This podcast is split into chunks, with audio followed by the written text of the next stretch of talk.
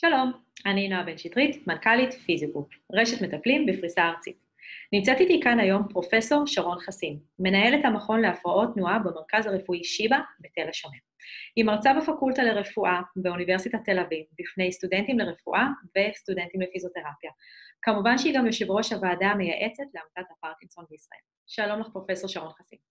חשוב לי גם רגע שתתני לנו כמה דגשים לאנשים, מתי הם חייבים להתייעץ שוב עם הנוירולוג שלהם לגבי התרופות והמינונים שלהם, מה סימני האזהרה. כן, יש, יש סימני אזהרה. אז קודם כל, אה, לפעמים אנשים מרגישים לא טוב, עם כל מיני סימפטומים שבכלל לא קשורים לפרקינסון, והם מייחסים אותם לפרקינסון. אה, שלא נדע, אפילו היו לי מקרים שפספסו התקף לב או שבץ מוחי.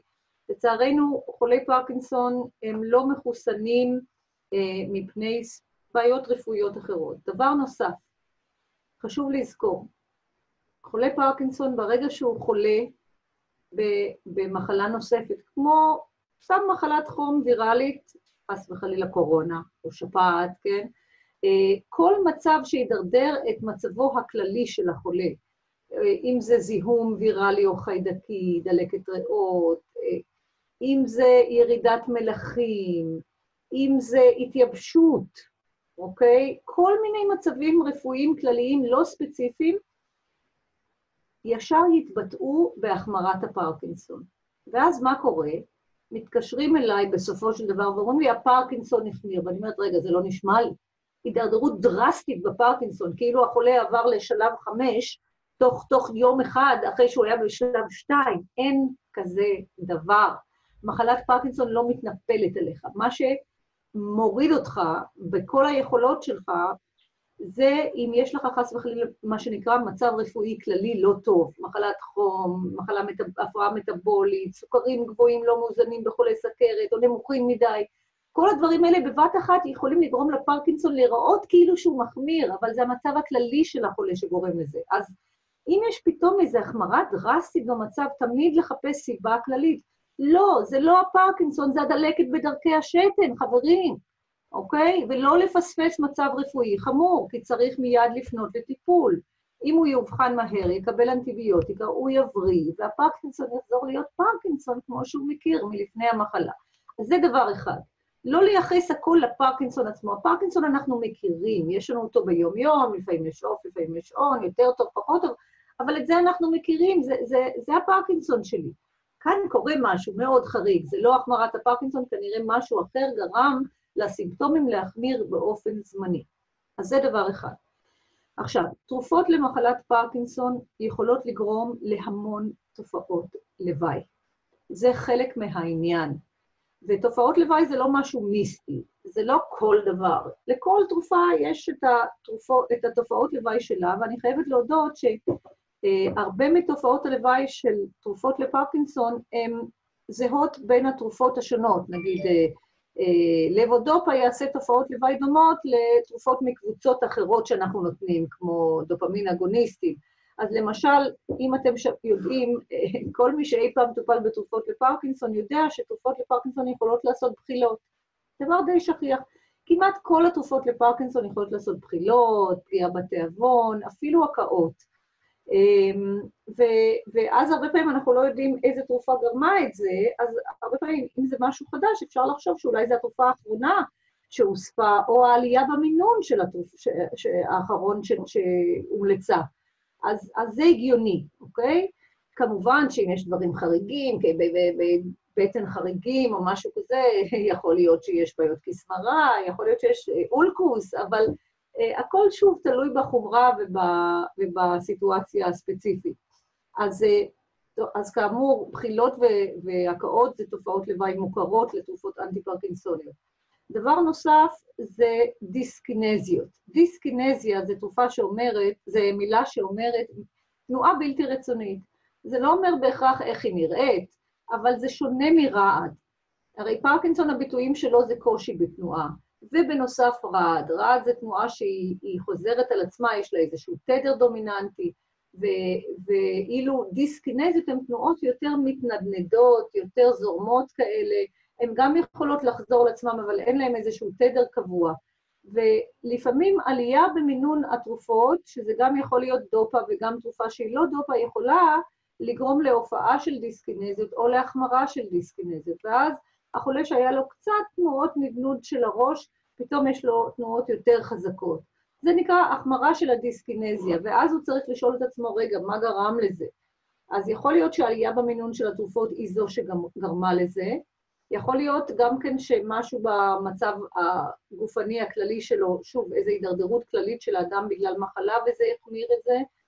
אה, בדרך כלל זה לא מסוכן החמרה בדיסקינזיות, אבל זה יכול להיות מאוד לא נעים וגם לא נוח לבן אדם. אז במקרים כאלה אפשר להתייעץ עם הרופא אם מותר לרדת חזרה למינון הקודם לפני שהופיעה דיסקינזיה. בדרך כלל זה לא נורא לעשות צעד קטן אחורנית למינון הקודם, זה לא סוף העולם. תופעת לוואי נוספת שחשוב לזכור זה תופעת ההזיות. הזיות אה, בפרקינסון זה דבר שכיח. זה יכול להיות מתופעה מאוד מאוד מינורית, כמו להסתכל על משהו כזה בקצה, אה, אה, בקצה שדה הראייה, ואז הוא נראה לך כמו משהו אחר, במיוחד עם קצת חשוך או עם ערב, ואז הרהיט הגדול הזה, יכול להיות שהוא נראה לרגע כמו בן אדם שעומד לידך, ואז אתה מסתכל ואתה רואה, אוי, אין שם בעצם כלום, זה סתם הרהיט. אבל זה, זה משהו מאוד מינורי, אבל לפעמים זה יכול להיות ממש תחושה חזקה שעומד מאחוריך מישהו, אבל בעצם אין, אתה מסתכל ואין. או לפעמים אפילו שאתה רואה דמויות אנושיות מוגדרות, הן יכולות להיות מוכרות או בלתי מוכרות, אבל הן יושבות אצלך בסלון על הספה. זה כבר ממש הזיות, אה, מה שנקרא, מעוצבות, או, או היות שאנחנו ממש רואים דמויות אנושיות שלא צריכות להיות שם, הן יכולות להפחיד או לא להפחיד, לדבר אליי או לא לדבר אליי, אבל זה בדרך כלל בהחלט מהווה אור אדום, שקורה כאן משהו שהוא לא רצוי.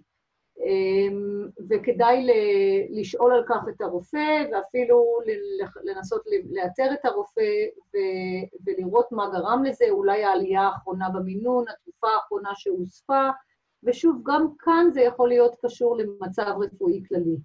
והרבה פעמים זה אומר לנו שאנחנו צריכים ללכת קצת אחורה, אנחנו הרופאים צריכים להמליץ לחולה ללכת אחורה קצת עם התרופות, לרדת קצת, אוקיי? אז, אז זאת בהחלט אה, אה, אה, גם תופעה כזאת, ולפעמים אפילו החולה לא מודע כל כך שיש לו הזיות, ומופיעות לו גם מחשבות אה, לא כל כך הגיוניות, ואפילו קצת של פחדים, מה שנקרא פרנויה, ואז בן המשפחה בהחלט צריך לשים לב, קורה כאן משהו, משהו בהתנהגות של המטופל משתנה, אני חייב להודיע לרופא לפני ש, ש, שיקרה כאן משהו, אולי החולה יתנהג בצורה לא הגיונית. מה עם אה, התנהגות כפייתית, למשל בדיוק מה שרציתי לדבר. נושא נורא חשוב זה התנהגויות אה, אימפולסיביות, קומפולסיביות, מה שנקרא. זה אה, הפרעה בשליטה בדחפים, זה דבר לא נדיר בפרקינסון. ישנם, ישנם מצבים אה, שחלק מהתרופות במיוחד עושות את זה, שבן אדם אה, פתאום מתחיל ככה לפעול לפי הדחפים שלו, הרי לכולנו יש דחפים, אנחנו אוהבים לקנות, חלק מאיתנו אוהבים קצת להמר, אה, אנחנו גם אוהבים קצת לזלול מתוקים, אה, אנחנו, יש לנו דחפים נוספים, כמו דחפים מיניים, אה, ואפילו דחפים לפרק דברים וליצור דברים, להיות מאוד מאוד אומנותי. אז לפעמים בהשראת התרופות, וזה תלוי ברגישות של אנשים, זה לא רגישות אלרגית, זה רגישות מוחית של מערכת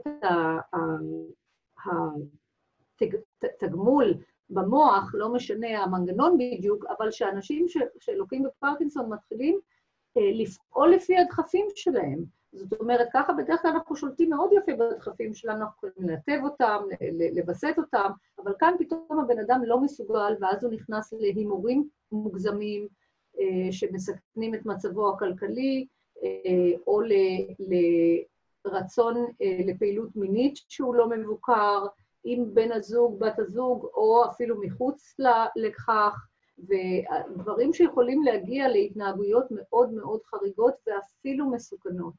הדברים, אני בדרך כלל, כשאני מתחילה לתת את התרופות הללו שיכולות לעשות את זה, אני מזהירה, ואני מדברת גם אל בן הזוג, תשימו לב אם אין איזה שינוי התנהגותי, קצת לכיוון יותר התמכרותי אה, אה, בכל מיני דחפים שיש לבן אדם, ואני נותנת לדוגמה את ההימורים ואת הקניות ודברים כאלה.